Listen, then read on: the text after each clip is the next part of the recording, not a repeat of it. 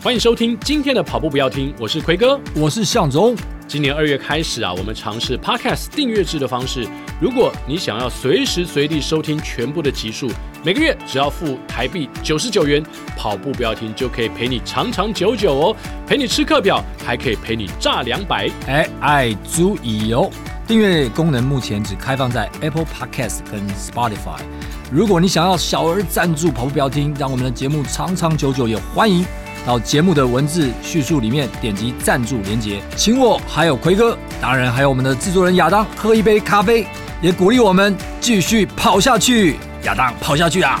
节目马上开始啦！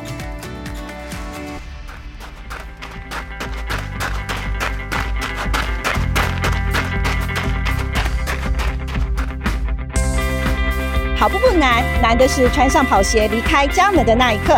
你不需要很厉害才能开始。你需要开始才会变得很厉害。大家好，我是妹子陪跑团的晴晴耶。欢迎大家收听今天的节目，非常开心呢，因为我们有某一位来宾啊，在节目当中接受我们的访问，做了非常疯狂的事情。某一位，对哦，那个周林信大哥，哥对、哦、信哥，他勇闯极地嘛，嗯、在我们的一百三十二集，然后呢，那集是世界四大极地马拉松，再加上六大马。嗯哦，对，他是十全青年啊，十全青年。对对对对，然后呢，信哥呢，在前一阵子啊，就是私讯我说，哎，我有一个朋友啊，最近在台北跟他碰面，而且他刚刚回到台湾来，而且在台湾待的时间很短，你们要不要访问他？这个人呢，比周林信信哥更疯狂，更疯狂，哇，疯狂！对对对，怎么个疯狂呢？我们就来介绍今天这位来宾。嗯，嗯我们来介绍的是。黄兆胜，Jason，Jason 哥，大家好，今天很荣幸来到这个节目。对啊，Jason 哥在台湾只停留两周，是不是？对，我大概每一年回台湾一次，所以我们今天算蛮幸运的啊，是我的荣幸，真的，真的。所以一般都在哪里啊？三年前搬到英国去，所以现在是住在英国。哦、那那在英国之前呢，还有在其他国家住过吗？呃，英国之前我在香港住了二十二年。哇！但香港离台湾就很近了，那时候会比较常回台。那个时候每个月回来两次，嗯嗯嗯，嗯，所以因为工作的关系去了香港，对，又因为工作的关系，还是说已经在英国退休了？呃，算是退休，哦，算是退休，呃。因为我太太是英国人，嗯、那我两个孩子是三岁就到英国读书，是是，所以后来太太跟小孩就搬过去，那我就决定就跟他们一块到英国去生活。哦但是中间有一段是你一个人在香港，有一年哦，只有一年，只有一年。哇，那 Jason 哥比我幸运啊，我是已经很多年了，十十年以上，就是。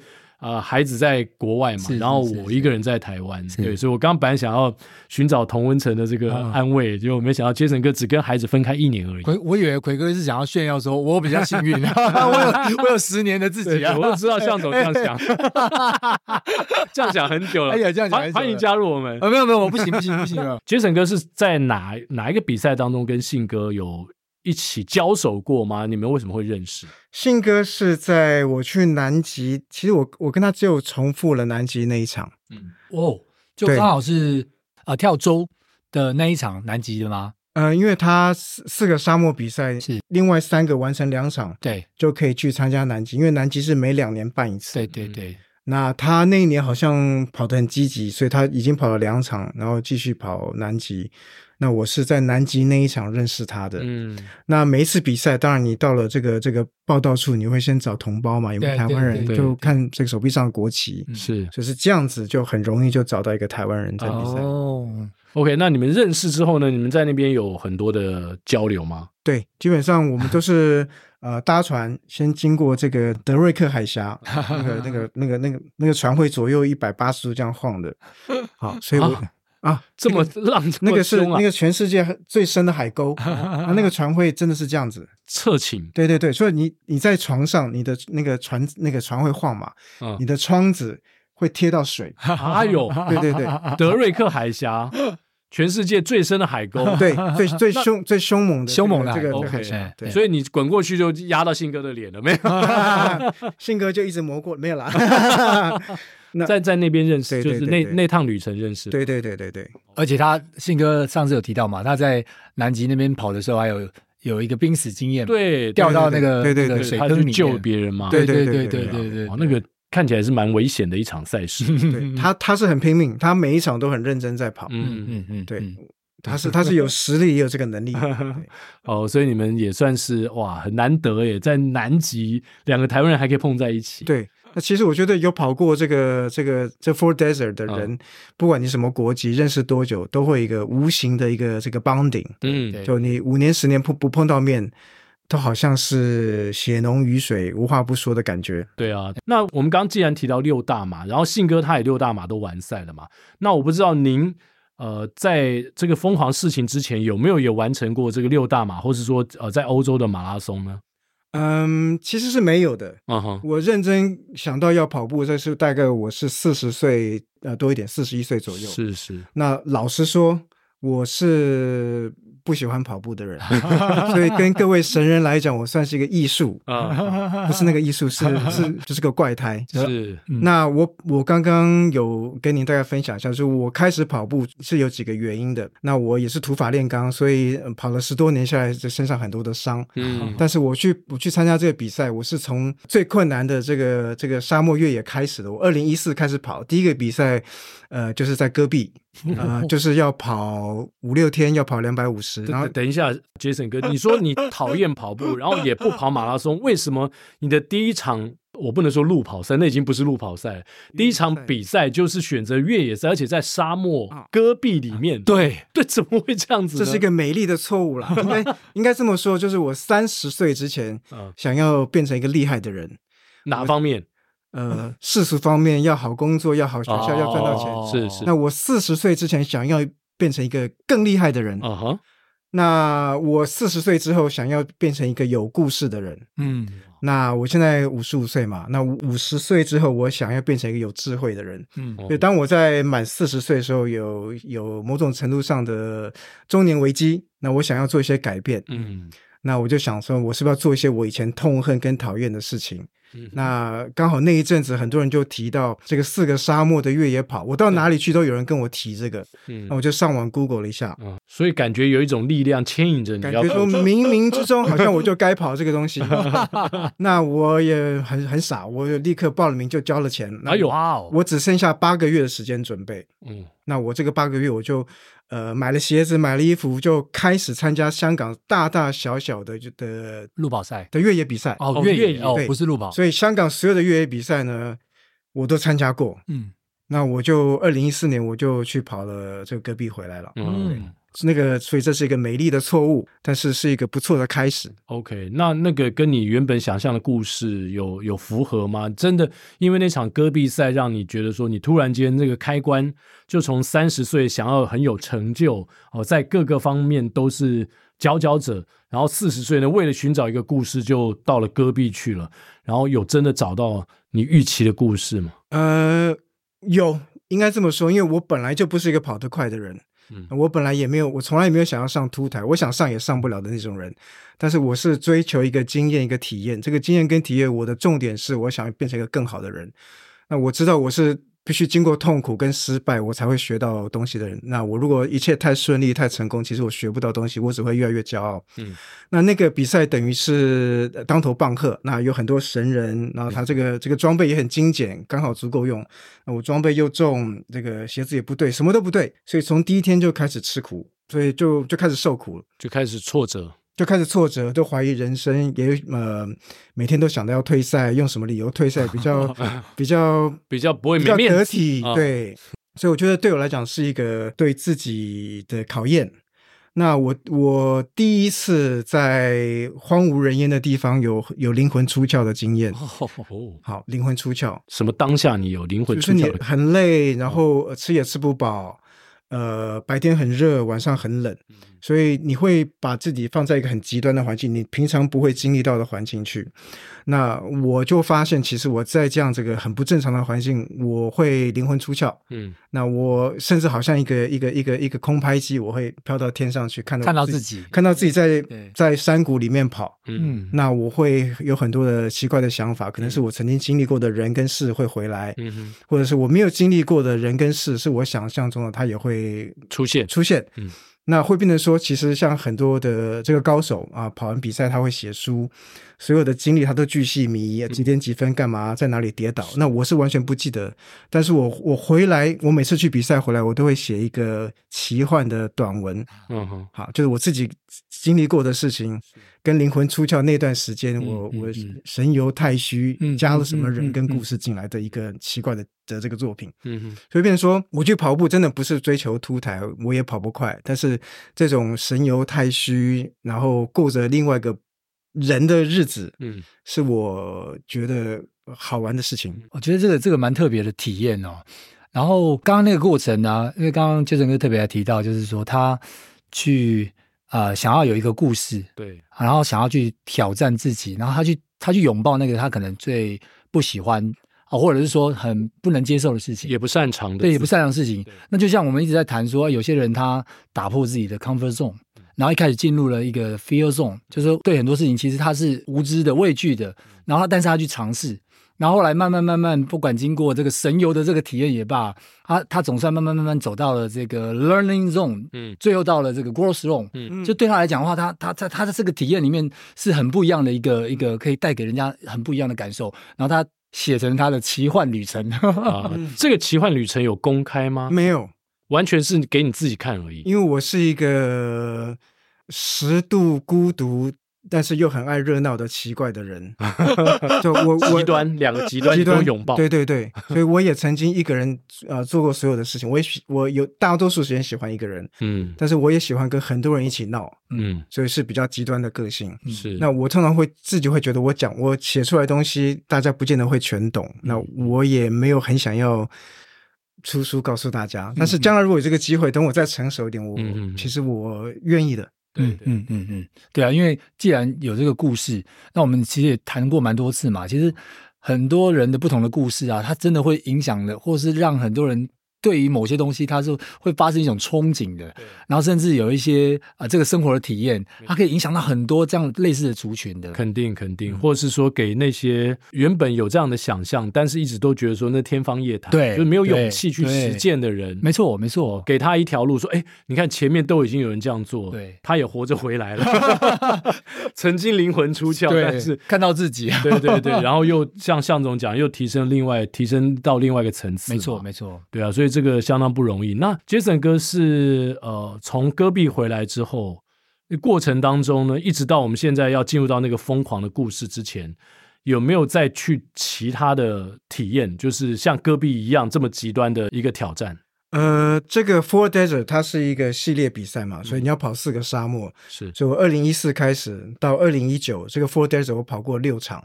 中间有穿插了一场，二零一八年我满五十岁的时候，我给自己一个生日礼物，是，所以我去跑了这个这个这个七七七的比赛，嗯，变成我我我五十岁那年我去跑了南极，是，把这个 Four Desert 跑完，嗯，然后再补了一个七七七，就给我自己一个五十岁的大寿的生日。小寿哇，我们听到了一个很特别的字眼，叫“七七七”哦。对，七七七就是我们要讲那个非常不可思议、很疯狂的事情。对，对，对，呃，我们一般我们最近呢，呃，今年暑假嘛，有很呃有一些朋友在台湾这边做七七七跳岛。就跳台湾的这些离岛、离岛啦，离岛跳岛。对，对，对，但是呢，Jason 哥呢是跳七大洲，他是跳洲的。那可以先简单为我们介绍一下这个七七七跳洲，它是什么样一个状况？给我们简单描述一下。那这个比赛的发起人叫做 Richard Donovan，嗯，那他自己也是一个比较 solo 的跑者，他曾经有呃横贯美国。那他自己二零二零零九二零一二。他自己就有包机，然后去跑七大洲。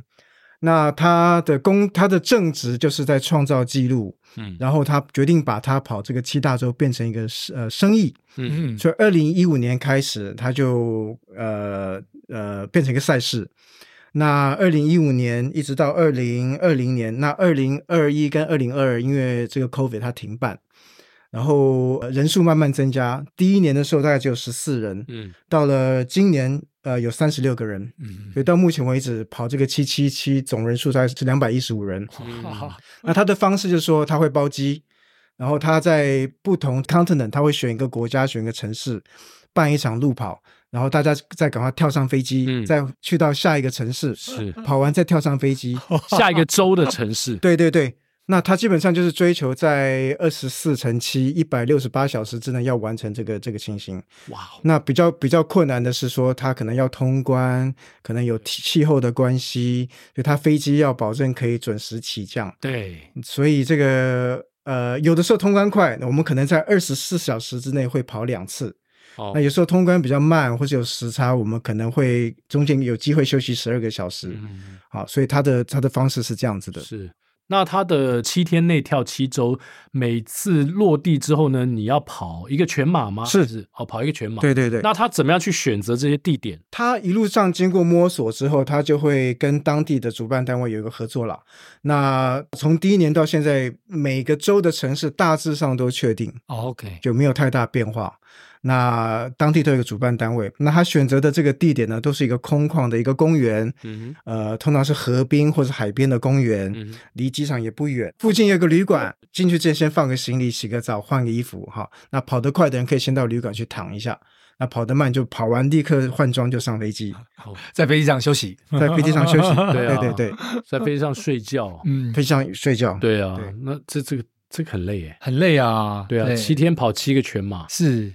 呃，甚至有时候是二十四小时，二十四小时对两个，对对两个，对对对，这这怎么跑？如果没办法完赛的人赶不上飞机，大家会等他吗？呃，他的关门时间基本上是蛮 generous 啊，那只有一个人退赛。哦，我我那一年只有一个人退赛，是他怎么为什么退赛？来呃来不及，跑不下去了。我不清楚，但是 他应该是大老板级的，所以他来可能是就好玩的。哦，对对对，嗯嗯嗯嗯。诶这个蛮特别的，对啊，这应该拿一些礼遇通关，哈、哦，他就可以快速通关。我们在我们在杜拜的时候，飞机是降落在私人机场的停机坪，OK，进去之后都有很美丽的小姐给我们做服务。那呃，我们经过机场的时候是呃，里面都是法拉利啊，有直升机啊，就是说万一你经过你想买，你可以你可以买的，所以是有是有快速通关，OK，就是在杜拜的时候，哇，OK，对。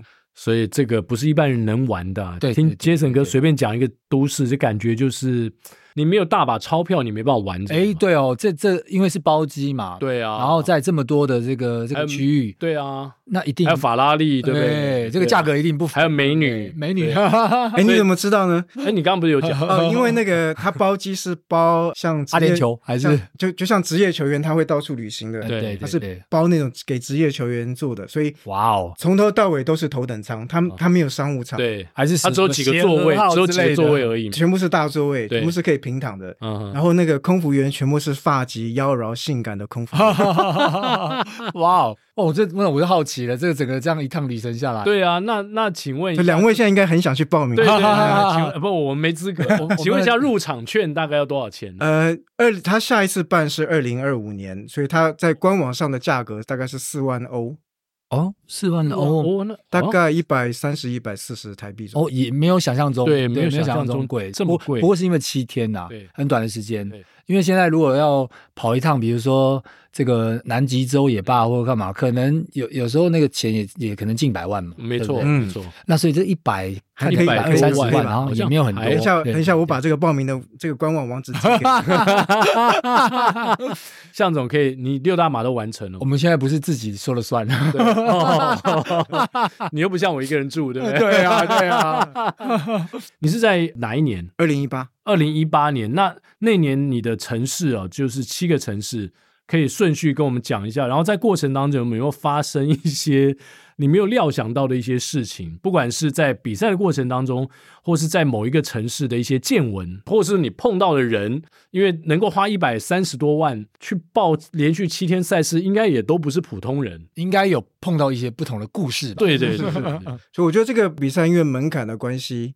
所以大多数是有受到赞助的全职的运动员，嗯，但是但是百分之七八十是做生意的，他自己肯定有事业有企业。那我那一年人数比较多，我那年大概有将近三十四人、三十五人，在我之前每一年大概都是十五、十三、十五个人。那年就是这个马林鱼队的这个总经理、老板、哦、总经理，他出了钱，然后他赞助了二十个人陪他去比赛，所以我那年人比较多。嗯，那他们出现的时候都穿着制服，嗯，啊，连那个包包都是定做的。那我们相对上跟他们比起来，真的是非常穷酸的。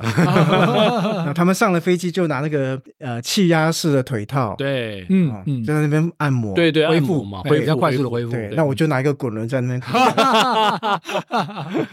非常非常的这个这个这个这个这个这个心酸呐、啊，跟他们比起来，应该说他们相当霸气，霸气，对不对？对对，对，我那一年的顺序是先到南非的开普敦集合，然后搭飞机到 Novo，Novo 是南极的一个俄罗斯空军的基地，嗯，它有一个研究站，然后飞机是可以起降的，所以第一站是从南极开始，南极完了之后再回到开普敦，嗯。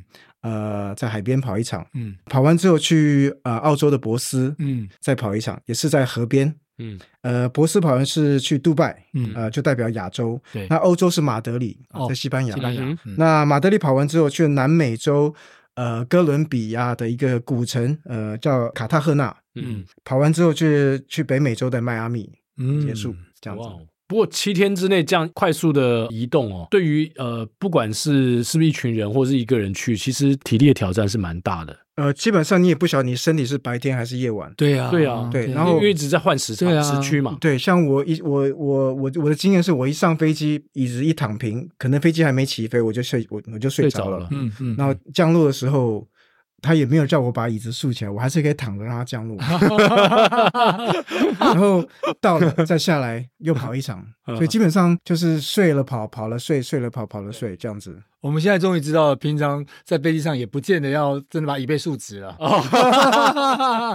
如果你够有钱，够有钱的话，你随你怎么躺，可以躺平降落。对对对，那有时间跟其他的跑友交流吗？嗯，这这么累，我觉得跟比如说像呃这个四沙漠的比赛，跟同样一起跑的人的交流的机会少一点。嗯，我觉得大家都是处在极度的疲惫跟极度痛苦的状态，大家都灵魂出窍。但是我觉得大家都大家到后来都掰咖嘛，嗯嗯，然后基本上我觉得都都是很痛苦的情形，所以大家也没什么心情交流。嗯，那我自己的经验是我到了杜拜之后，然后他们跟我们说啊，这个在几在十五分钟我们就要通关了，然后预预备三十分钟之后我们要跑步开跑。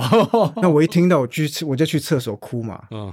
啊，因为我知道真的哭了，哭，我知道在在三十分钟，我要再经过一场极度的痛苦啊，我就堂堂男子汉到厕所去哭。哦，那边又热哦，在杜杜拜那边又热。对，那我就在发现，我后来我就我我去厕所就发现，其实不是只有我在，大家都。我刚刚本来想问你说厕所够不够，大家都需要去那边哭一下。对，所以我觉得大家的大家都有这个想法要完成，但是都是极度的痛苦。可是那才第三场，对对对对，才一等于还才还没一半呢。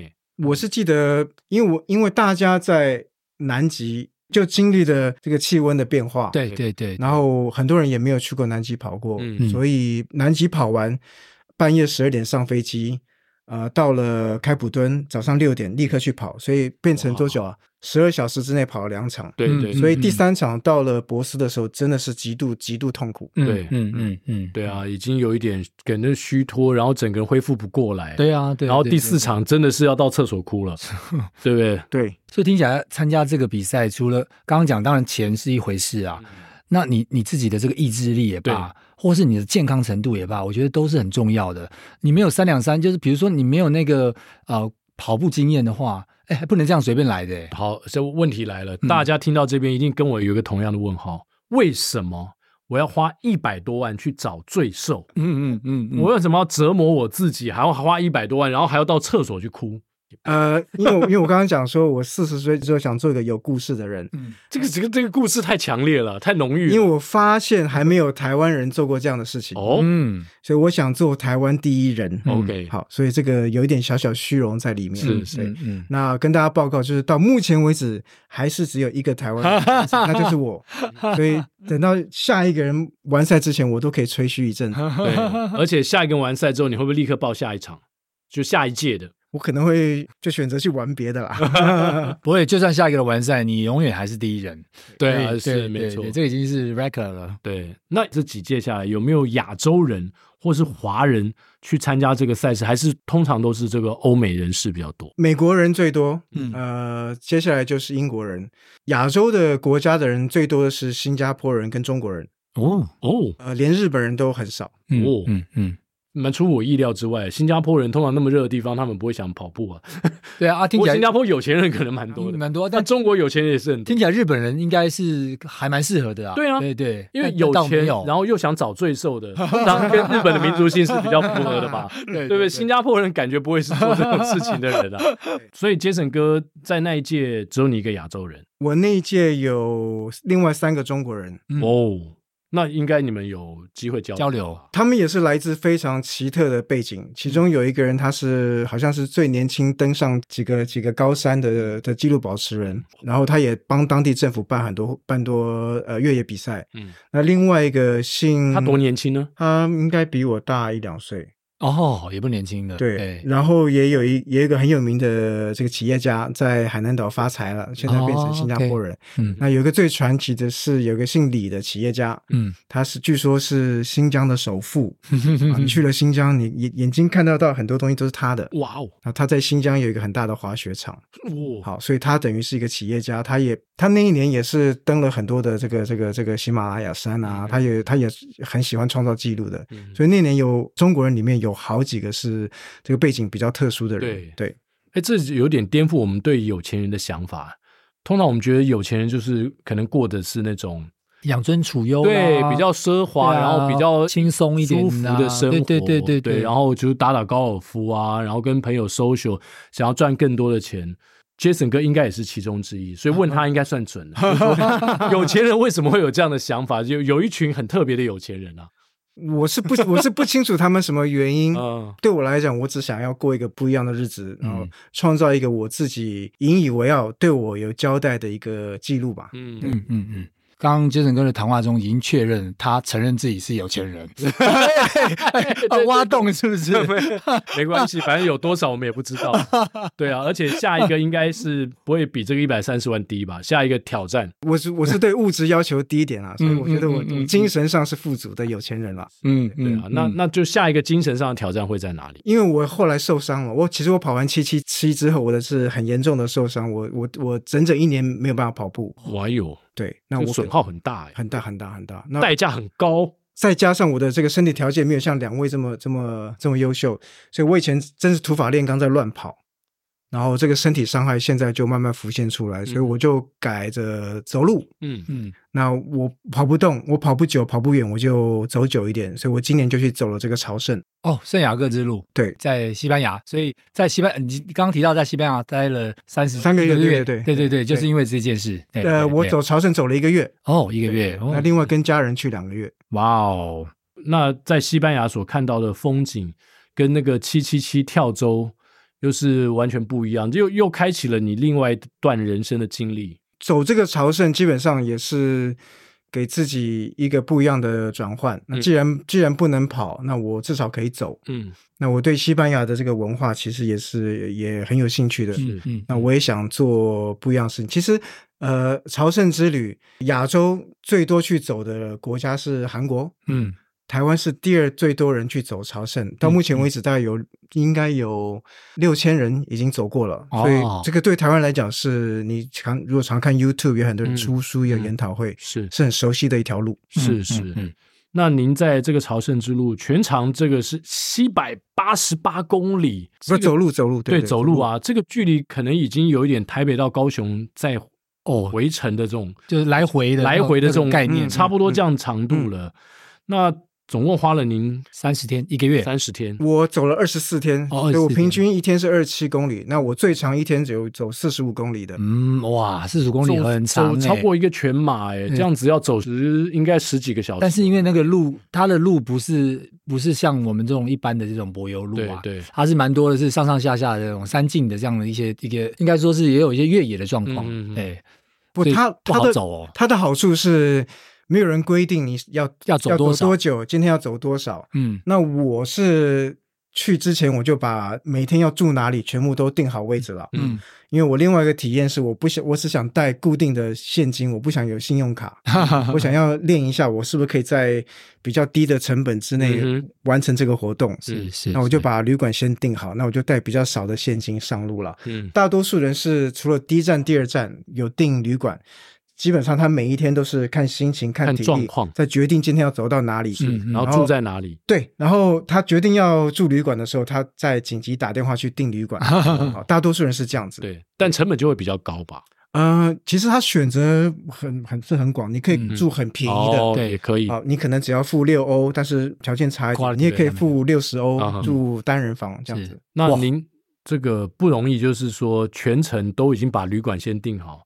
三十天，我订了二十九天的旅馆，哦，那代表就是说我每天的计划是非常缜密的。对对对对，我执行率是百分之百，这跟你从以前开始工作的习性相似吗？是，应该是。是，您是一个这样子计划非常缜密的人。是，过程当中我们碰到什么跟你的计划会超出你预期的这个这个状况？当然这个。三不五时，几乎每天也是有灵魂出窍的情形，因为因为我刚刚提到说，我脚是受伤的嘛，所以我我我连现在连走路都会痛。是走这个走这个朝圣，大多数人认为最美的还是风景，是，因为很多人抱着不同的目的去走这个朝圣，有人是为了要聊情商，有人是失业，有人是工作做了很久，他有疲惫，或是家婚姻家庭有问题，是呃，人生有很多答案，他需要寻找，所以每个人去走朝圣的目的不一样。对，那。每个人每一天在不同的地方决定停下来住在不同的旅馆，但是晚上大家就会一起喝个啤酒、吃个饭，嗯，大家就会掏心掏肺的讲分享一些东西，嗯，好像是一个一夜情一样，嗯，好，嗯，但因为你你知道第二天这个人可能就再也不见面了，嗯嗯，所以你掏心掏肺起来特别的彻底，嗯嗯，你平常不敢跟别人说的事情，你当天都会讲，你当晚都会讲，好，所以我觉得是听到很多很感人、很很很残忍、嗯，很痛苦的人生经验。好，你听到别人一辈子经历过这样的事情，对照起来自己是特别的幸福。嗯，好，我觉得主要是听到别人的故事，让我这趟旅程觉得非常非常的丰富。至少你住了二十三个夜晚，一定有一两个故事让你是印象非常非常深。我很多，我讲两个好不好？嗯，我觉得是让我觉得我很震撼的，特别印象深刻的。那在整个旅程的中段。它有两个高点，一个是这个毗里牛斯山，越过毗里牛斯山；另外高点是在中段。那中段有一个点，它叫做铁十字啊、呃，叫 Ferro 啊、呃，叫 Cruz de Ferro。在那个最高点，有人用石头堆了一个小山丘，然后立了一个铁十字架在上面。嗯，嗯，那通常去走朝圣的人会从家里带一块石头，就象征你的这个你的 burden、你的 worry、你的 concern。然后大家就会放在这个铁十字下面，象征你放下了，然后继续你的旅程。嗯、那我从我就从家里带了一颗石头嘛。那有人会把你的这个这个这个 issue 写在石头上面。嗯、那我当然我到了那边，看到一个女孩子在这个铁十字下面就跪在那边，好像在做什么样事情。那我想等她走了，我再拍一个照片，嗯，好，可以放在我的这个 Facebook 上面。那我等啊等啊等啦，那个因为很高点，所以风很大啊，鼻涕一直流。那个女孩子就不走，我等了二十分钟，她终于下来了。好，这个一把眼泪一把鼻涕，那我当然就很好心问她说：“嗯、um,，So what's that for? Is that for your loved one？” 嗯，好，你是不是有人死掉还是怎么样？嗯，她就一把眼泪一把鼻涕看着我就说：“That's for my father。”嗯，I I just I just I just forgave him。嗯，那哦，他强暴了我二十年。哇哦，所以他放下了。他父亲对他的这么残忍，对，我不知道他父亲还在不在，还是他父亲现在中风衰老还怎么样？嗯，但他选择放下了这个仇恨，伤害他二十年的仇恨。嗯嗯嗯嗯。但是在那一刻之前，我是很讨厌这个女人，因为在前一天的旅馆里面，该睡觉是她不睡觉，在这个大厅里面大声的聊天。所以我觉得，就是说，我我我们可能很容易讨厌一个人，但是你知道他的痛苦之后，是。你就会选择喜欢或原谅这个人，对，好，对，那当然他经过很大的不幸。那我觉得我我学习到的是不要很容易讨厌一个人，嗯，因为每一个人都有生活上的痛苦。他可能当时他在做一件事情你讨厌，不过他在发泄他的痛苦。是是是是，这是第一个故事。第二个故事是我中间有一段我的手机死掉了，嗯，就我是没办法到旅馆之后洗完澡躺在那边划手机。嗯，那因为我没有手机可以划，我就选择到大厅到外面去找不认识的人聊天。是，那我那天住的旅馆是很好的，我有个单间，我还可以泡澡。那我就在旅馆外面碰到一个年轻人躺在大树下面。好，那个那时候天气有点微凉啊，这个我们都穿着一个薄夹克，然后他穿一个无袖的上衣，然后躺在树下啃了一个很硬的面包，然后有有一大瓶水，那很显然他在吃午餐。那我就是我我我上去跟他攀谈，那，他的名字叫彼得 Peter，嗯，Peter 是捷克人，那 Peter 呢走这个朝圣之路走了很久。为什么呢？因为他十他十八岁之前都是捷克的青年队的储备球员，嗯，所以他踢足球的，嗯，那后来受伤了，那就辗转就到了荷兰去 Airbnb 在青年旅馆做打扫铺床单，嗯，他在那边就听到了所谓这个朝圣之旅，那他很他很快就陷入热恋，找到一个呃这个金发碧眼。这个美丽的同乡结了婚了，是。那他据 Peter 的说法是，很快这个女人就有了别的男人，也劈腿，也也带男人回家。所以他二十一岁的时候万念俱灰，就离开了他的这个这个前妻，跟在当时的这个环境，一个人踏上这个朝圣之旅的路。那我看到 Peter 就是除了衣衫褴褛之外，满脸胡渣，嗯，呃、他的这个我们行我的行囊算小的，他比我还小，他打开来里面就一个笔记本，嗯，呃，一套换洗衣服，嗯，然后他啃着白面包，然后我就继续跟他聊天。那当时我的孩子在克罗埃西亚旅行，嗯，他去了十多天都没打电话回家，我就突然问他说。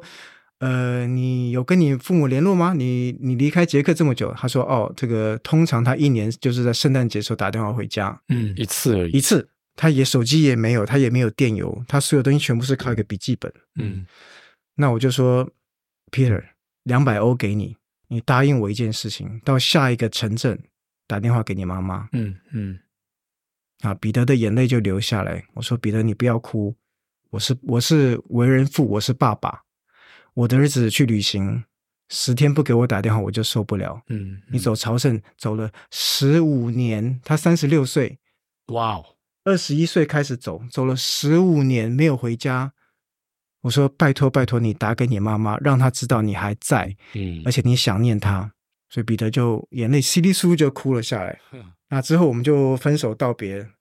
七天之后，我在。某一个小镇又见到彼得，彼得在一个青年旅馆的外面喝着咖啡，抽着烟，因为有两百欧可以 喝咖啡抽烟。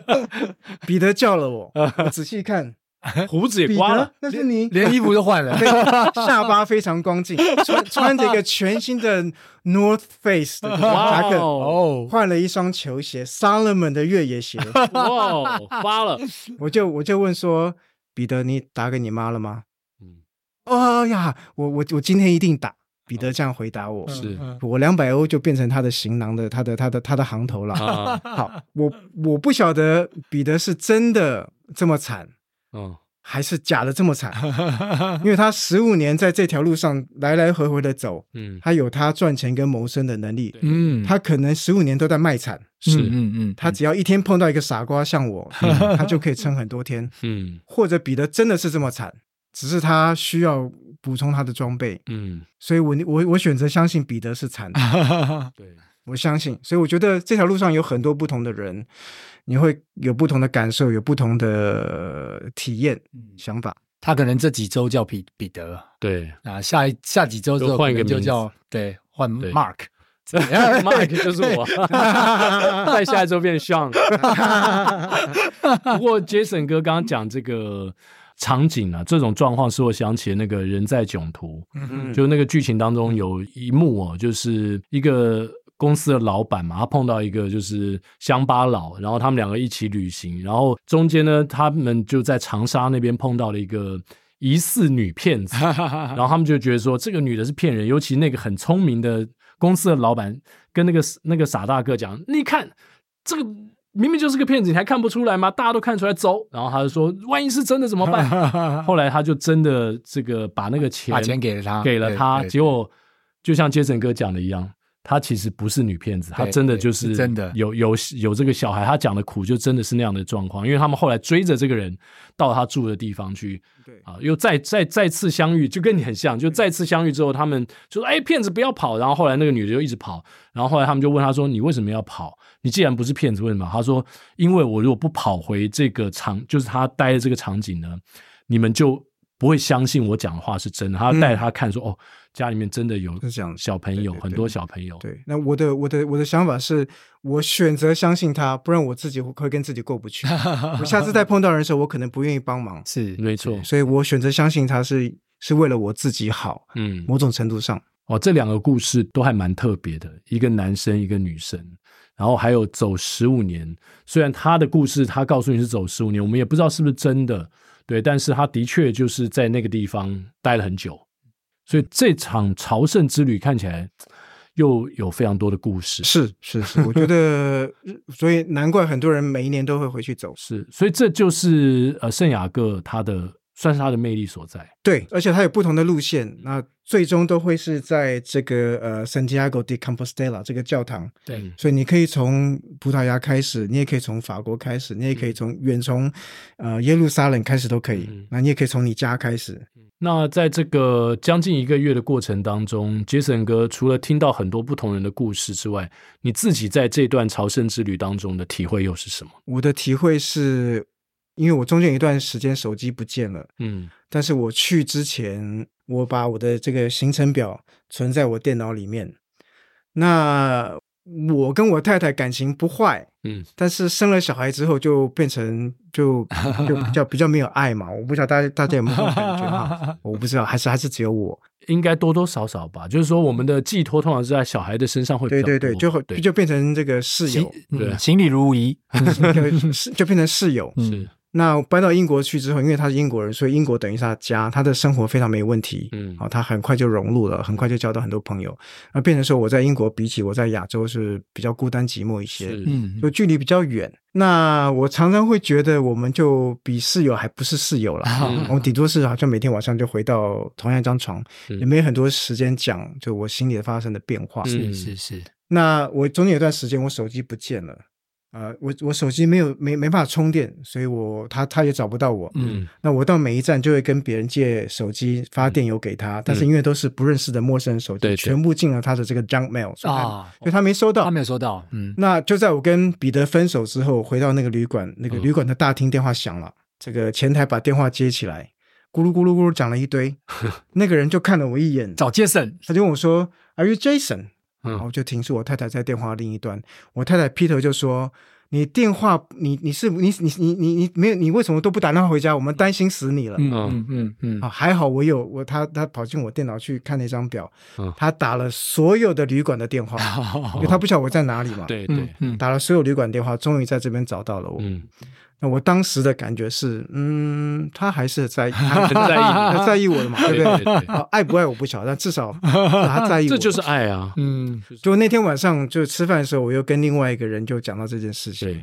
那那个人是一个英国律师，因为他说，嗯，他可能爱你，可能不爱你，他可能是有很多很 urgent document 要你要签。好坏哦。那我我我我。我知道他在乎我的，所以对我对我来讲是我们关系的一个修补哦。然后他打完电话，他就在最后的一百一十五公里，他飞到哇哦，嗯呃那个城镇叫 Sarria，他跟我走了最后的一百一十五公里。哇哦。哇，更有爱了。所以对我来讲，这个是我搬到异地，对自己怀疑，对生活的不满，是对婚姻的这个有一点点的裂缝，是也有修补的作用在里面。对，那他跟你说他飞过去的时候，那那个当下，你心里面应该是有蛮多感受，热泪盈眶，对不对？因为其实其实一一整条路走下来，大多数的时间是孤单寂寞。对，而且这就变成你这个朝圣之旅，你个人。最强大的一个故事了。你不只听了很多人的故事，他们修补了，他们跟包括他爸爸原谅这个爸爸的女儿，然后没没有打电话回家的儿子，对，然后你自己呢，则是就是说修补了你跟呃妻子之间，尤其是一个异国的恋情哦、呃，这这婚姻，异国的婚姻其实有还是有一些文化上的一些不同，有有有，有，对不对，一些差异性，没有打电话回家的丈夫。哦，对，第三种人送送错电邮的送错电邮的丈夫。那你在那过程当中有把你自己的一些 struggle 或是故事分享给其他的旅人吗？嗯、呃，就像我跟我太太那个东西，我是在路上有跟一个。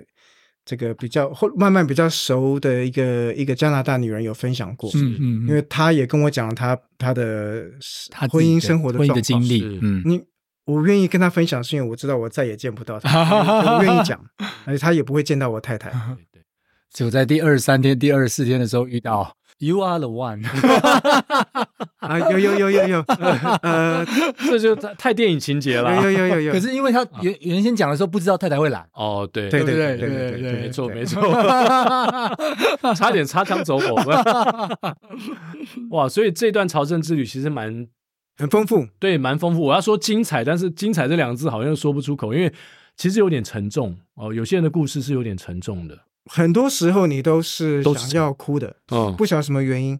那他整个旅程大概嗯七百八百公里，大概分三段，嗯，第一段就是景色比较美，呃，有上上下下，然后大家还是怀着这个兴奋的心情，嗯，呃，你可能就开始慢慢受伤或觉得很无聊了，因为每天都一样，起床走路进旅馆洗澡休息洗衣服。啊，你碰到的人每天要每天要介绍你自己，又讲一样的话，嗯，你开始觉得有一点点无聊，对，有点。中间那一段这个景色也也不好，主要是走在土路上，比较平坦一点，嗯，天气又比较热，又没有树荫遮挡，然后每天西班牙食物又一样，你开始有一点这个倦怠期，嗯，到了到了最后一段是比较富庶的地方，有很多的酒，那风景也开始变化，你也爬上高山，嗯，呃，人也变变得。环境也变得比较有钱，中间那段大家都好穷，所有的村庄都穷的要命。哦，好，可能那个村庄里面就一两个，这个一两只狗跟几个老太太这样子。最后一段是西班牙整个比较有钱的地方啊，整个景色跟气氛都变化了。而且我觉得到了最后，你开始有点倒数的感觉哦，你知道你快到了，嗯啊，这个一百一一百公里、五十公里开始倒数了，对，你会很珍惜。你通以前我们看到一个一个一个上坡啊，你要一直骂，骂上坡。对。但是你知道这可能是最后一个上坡的时候，你上去的时候是开心的。对。对我要 enjoy 这个这个这个这个 torture。这是一个 last torture。last torture perhaps。对。所以我觉得整个旅程你可以切三段，好像我们的人生可以切三段。嗯。或是你跑马拉松可以切三段。嗯。或是你进入一个新工作，进入一个呃新的 relationship，你可以切三段。有兴奋期、跟无聊期、嗯、倦怠期、嗯、想要放弃期。对，第三段就是你知道快到了结尾了，你要珍惜每一分每一秒。嗯，是是，所以的的感觉就好像一个人生或者任何的一个 project 都是这样子的。嗯，刚刚提到太太，那小朋友，你的孩子怎么去看你这几几段不同的这个旅程？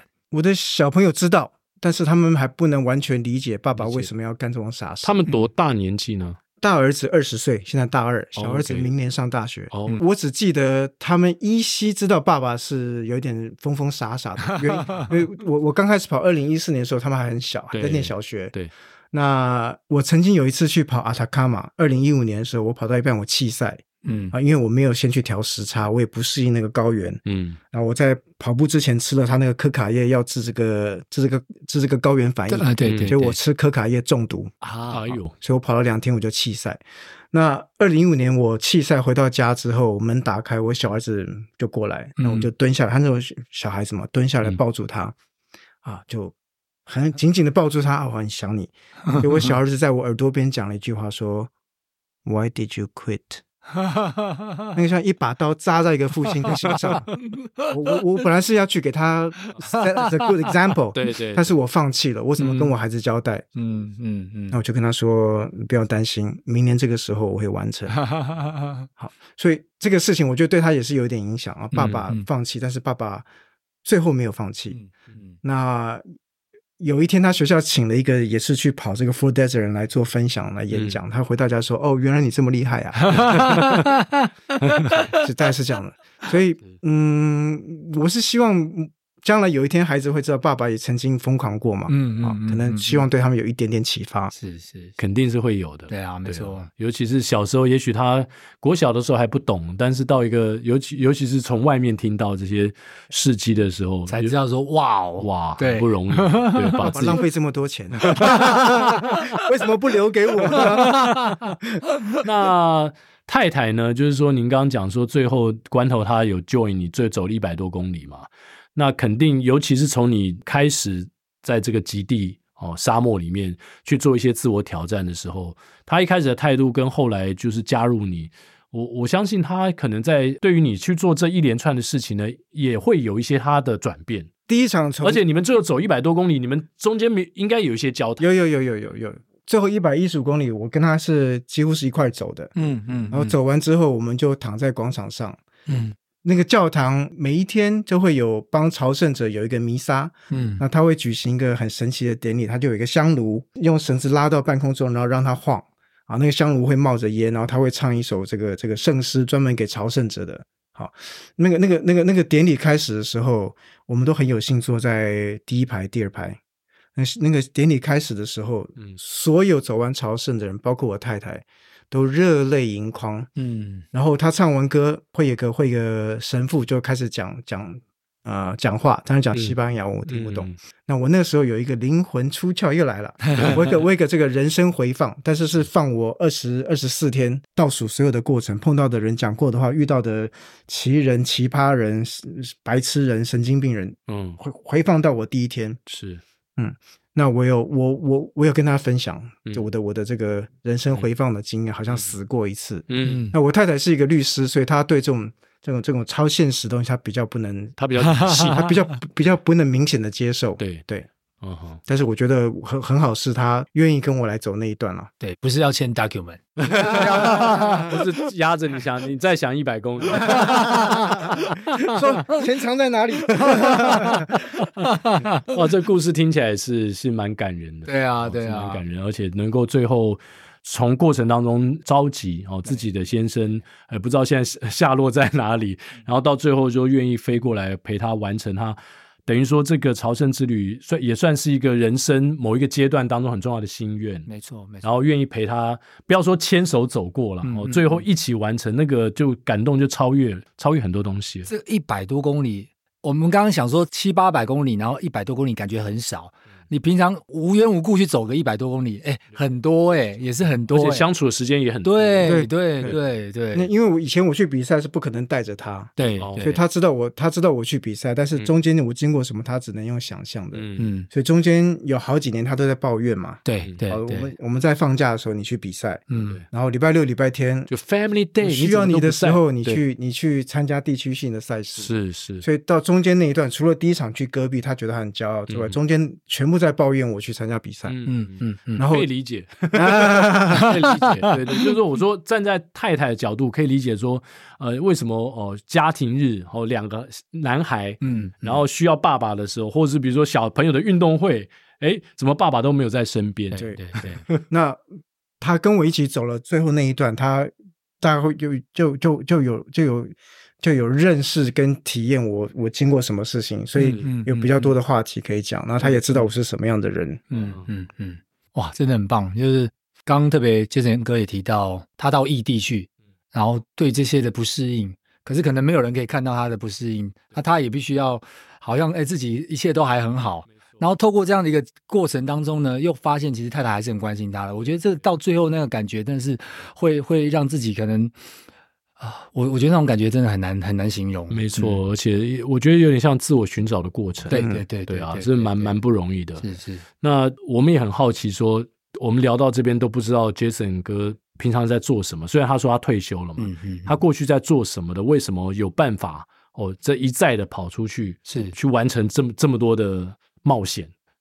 您刚才讲，您太太是律师嘛？对。那以前您的工作是？我以前在投资银行之后，中间有一段自己有自己的对冲基金，对冲基金三年之后结束，我去了私人银行。嗯嗯嗯嗯嗯，哇！所以钱对杰森哥来说，呃，这个数字对，这而且这个成就对他来说他已经达到了。对啊，对。他现在要的是心灵上的一个富足，钱不嫌多的了，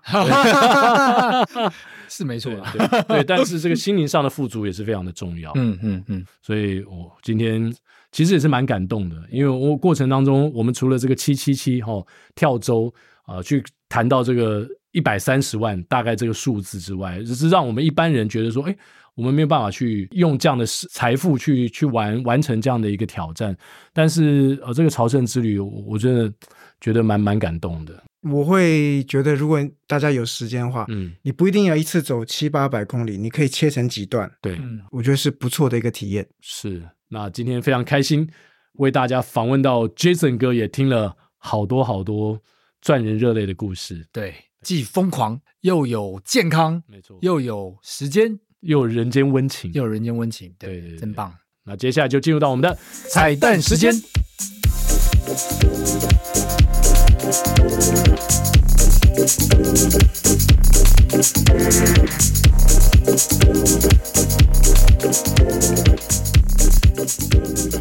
哦，今天听了 Jason 大哥的这么多啊、不同啊的旅程跟故事，甚至有旅途上遇到人的故事，真的非常的特别，也相当的感动。所以今天呢，我们要点播的这首歌也符合这个意境。我们要点播的这首歌就是阿桑的《叶子》。嗯。叶子是不会飞翔的翅膀，翅膀是落在天上的叶子。天堂原来应该不是妄想，只是我早已经遗忘。当初怎么开始飞翔？孤单是一个人的狂欢，狂欢是一群人的孤单。爱情原来的开始是陪伴。但我也渐渐的遗忘，当时是怎样有人陪伴。我一个人吃饭、旅行，到处走走停停，也一个人看书、写信，自己对话谈心。只是心又飘到了哪里？就连自己看也看不清，我想我不仅仅是失去你。难听死了！阿桑的叶子。哇，真是孤单是一个人的狂欢，狂欢是一群人的孤单。真的，刚刚杰森哥就已经淋漓尽致的展现了这个这句歌词了。没错，而且我们每一个人在人生的旅途当中呢，可能都或多或少，嗯，有需要一个人去面对、要去克服的事情。没错，当然你也可以当杰森，你也可以当 Peter。哎，没错，你 也可以当，我接不下去 也。可以当 Mark 或当 Mark 或 Sean，对对对对对对，Adam 也可以。好了，今天的跑步不要听，希望您会喜欢。我们下周三早上八点同一时间空中相会，拜拜。